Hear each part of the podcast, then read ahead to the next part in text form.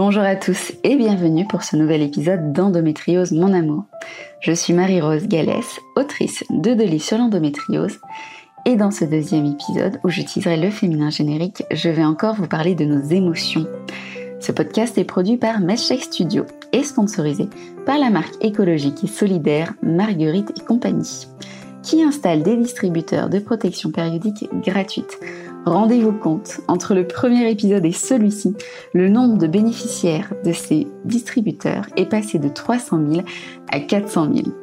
Alors après avoir chanté le diagnostic comme Rebecca dans Crazy Ex-Girlfriend lors du premier épisode, intéressons-nous à l'endométriose dans le monde du travail. La maladie ne va pas forcément empêcher de faire carrière. Regardez Hillary Clinton ou encore Julianne Hoss, la danseuse vedette de la version américaine de Danse avec les stars, qui pratique ainsi un sport de compétition plusieurs heures par jour. Et je peux vous dire que lorsque vous la voyez danser un cha-cha-cha, vous n'avez aucun doute. Entre la congestion pelvienne et Julianne, c'est Julianne qui a gagné par chaos. Le plus souvent, l'endométriose va poser des problèmes dans notre travail pendant les menstruations, ou lorsque, faute d'une prise en charge efficace, la maladie s'emballe. En ce qui concerne le premier cas, il faut reconnaître qu'avec les études démontrant que les règles peuvent être aussi douloureuses qu'une crise cardiaque équivalente aux contractions d'un accouchement, il devient difficile de rester concentré à son poste de travail. Non mais c'est vrai, imaginez la scène. Euh, Jean-Mi, ouais, alors je sais que t'es en train de faire une crise cardiaque, mais euh, tu peux me faire une note là euh, sur le dossier Martin? Non mais franchement, c'est pas sérieux. Donc dans un tel cas, c'est vrai que pour une fois, le réflexe de nos médecins, de nous couper sur le champ des règles peut s'avérer salvateur. Toutefois, rappelons qu'il s'agit de votre corps et que c'est à vous de décider de votre traitement. Véronique connue à Andolante sous le pseudonyme de Véronique Trop Futée et pour son groupe Facebook sur l'alimentation anti-inflammatoire, a ainsi opté pour un régime. Si elle a caché sa maladie pendant un temps car, avec les années, on devient maîtresse dans l'art de se cacher notre douleur, me disait-elle, aujourd'hui elle en parle ouvertement et elle choisit un poste qui lui permet de moduler son emploi du temps en fonction de son cycle menstruel. Par ailleurs, la pilule ne va pas agir sur tous les symptômes. Ainsi, si la maladie a eu le temps de créer des dégâts, comme les douleurs neuropathiques ou un plancher pelvien hypertendu, les douleurs quotidiennes seront là. Qui dit douleur quotidienne dit fatigue chronique. Fleur me racontait le stress causé par la crainte de ne pas réussir à tenir les délais l'impression d'être feignante quand on n'a pas le diagnostic et qu'on ne comprend pas pourquoi tout nous demande autant d'efforts. Et finalement, la honte de ne pas être normale. Parfois, la collaboration se passe en bonne intelligence. Ainsi, Margot a expliqué à ses collègues, mais aussi aux adolescents dont elle s'occupe, sa maladie. Tout le monde est bienveillant, notamment sa chef qui connaît l'endométriose, et finalement, tant que les toilettes ne sont pas loin, elle peut mener à bien ses missions. C'est finalement l'aménagement de poste le plus courant pour les endométriosiques.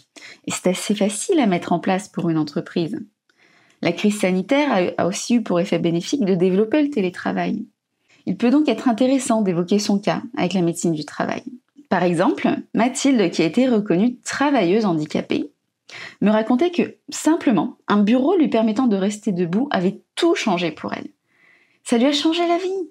Maintenant, elle peut s'investir à fond dans son travail et en quelques semaines, elle a retrouvé le moral, confiance en elle et s'est remise à faire des projets.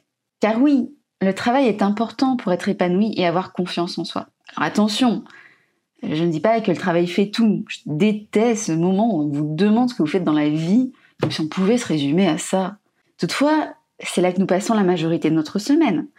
Alors rentrer chez soi avec la satisfaction d'avoir géré une crise ou d'avoir bouclé un dossier complexe, ça joue sur notre morale, notre image de nous-mêmes.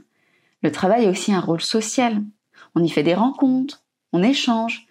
Et même si je me plains lorsque l'on me demande quel est mon travail en ignorant les autres facettes de ma personnalité, je dois bien reconnaître que cela permet d'engager facilement la conversation avec un inconnu. Je crois qu'on a tous connu une période de chômage on n'a pas de réponse à cette question et où l'on vit un très grand moment de solitude.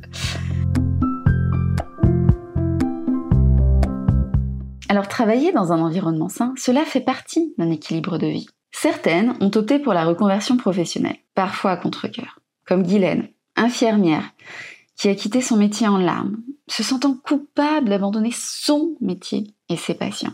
Faut ajouter à cela qu'en tant que soignante, Guylaine se retrouve dans une situation qu'elle n'avait pas envisagée. Pour elle, être infirmière, c'était aider les gens et non pas être de l'autre côté de la barrière, pour reprendre son expression. Aujourd'hui, elle n'arrive pas à faire le deuil de son métier, et ainsi à se projeter dans une autre carrière. Alexia, quant à elle, a été mise au placard de son master recherche, une voie dans laquelle elle a donné 5 ans de sa vie.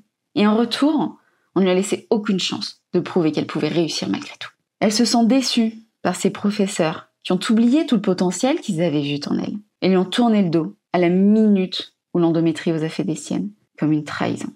Clara a vécu un parcours d'étudiante similaire. Malgré son certificat médical, on l'a menacé de lui retirer sa bourse. À cela s'est ajouté des violences gynécologiques qui ont rendu la situation trop lourde psychologiquement. Alors elle a changé de voie. Et si c'était à contre-cœur, elle ne regrette pas, puisque ses nouveaux professeurs la soutiennent, de même que ses camarades qui l'aident à positionner son pens, à le recharger, et s'amusent même du bruit qu'il fait. De son côté, Camille a vu cela comme une opportunité de faire enfin ce qui lui plaît. Car certes, la pâtisserie lui permet de rester debout alors qu'elle ne supporte plus la station assise. Mais surtout, elle a trouvé ce qui la porte intérieurement. Faire naître une création et la partager ensuite aux autres pour leur faire plaisir. De même, Lucie a appris de la période où la maladie s'est emballée. Et maintenant que son état de santé est stabilisé, elle n'envisage pas de retravailler comme avant. Elle me confiait J'ai l'impression de m'être révélée, découverte, d'avoir pris conscience de mes valeurs, de ce qui est important pour moi pour m'épanouir, de mes besoins pour maintenir un équilibre de santé, de savoir ce que je veux et ce que je ne veux plus, ce qui me fait vibrer et ce que je peux apporter au monde, aux autres. Et si finalement la solution était de dédramatiser Après tout, comme le fait remarquer le projet de recherche compare, un quart de la population souffre d'une maladie chronique. Ainsi, les personnes qui travaillent tout en étant malades ne sont pas des cas isolés. Le véritable obstacle finalement, c'est la stigmatisation. Ce qui est regrettable, car avec ce système, on se retrouve vite à perdre son temps à cacher la maladie. Véronique me racontait que sa DRH commençait à lui raconter euh, des histoires d'allergie alimentaire, euh, et que rapidement, elle s'est rendue compte qu'en fait, elle cherchait à dissimuler un régime anti-inflammatoire. Alors elle lui a révélé qu'elle gère le compte Endocorps. Et la DRH lui a dit être un membre de ce groupe. On gagnerait tellement de temps et d'énergie à dire les choses franchement. Je me souviens qu'à l'époque où je n'avais pas la prise en charge qui me permet aujourd'hui de mener ma vie sereinement, j'avais une réunion de service où je devais présenter plusieurs dossiers. La douleur me lançait et j'avais deux options. Tenter de paraître normal en prenant de la codéine, ce qui signifiait perdre en capacité de réflexion, ou tout simplement y aller avec une bouillotte. Puisque nous étions entre collègues, j'ai choisi la deuxième option. Et j'ai pu présenter mes dossiers comme n'importe quel autre agent. J'ose aussi affirmer qu'être malade chronique nous fait développer de nombreuses compétences utiles à l'entreprise. Je jongle aisément avec plusieurs dossiers de nature différente, tout simplement parce que je sais jongler avec les différents aspects de la maladie tout en menant ma vie. Et avec mon passé médical chaotique, j'ai développé une grande capacité à prendre du recul et à chercher une solution plutôt que de me laisser gagner par le stress dans les situations complexes. Je suis aussi à l'écoute de mon corps, ce qui me permet d'être plus efficace et plus productive. Un exemple très simple. Mon kit dodo. Au travail, je garde un sac que j'appelle ainsi, car il contient un plaid pour mettre au sol, un petit coussin, un plaid pour me couvrir et une paire de boules caisses. Lorsque je sens que mon corps a besoin de recharger ses batteries, au lieu de l'ignorer, je mange 30 minutes et je garde la dernière demi-heure de ma pause déjeuner pour faire une sieste. Résultat, donc à 14h, mes collègues me disent Ah non, mais ça fait une heure que je fixe mon écran en endormant à moitié. Bah, mon côté, je suis au meilleur de ma forme. Et si la solution était juste là Changer de regard sur les malades? Car oui, je comprends, notre différence fait peur, mais elle peut aussi être source de richesse. Voilà, je vous laisse réfléchir à tout ça. C'est fini pour aujourd'hui. N'hésitez pas à vous abonner au podcast sur les plateformes d'écoute et à mettre des étoiles ainsi que des avis sur Apple Podcast. Prenez soin de votre santé et à bientôt pour un nouvel épisode.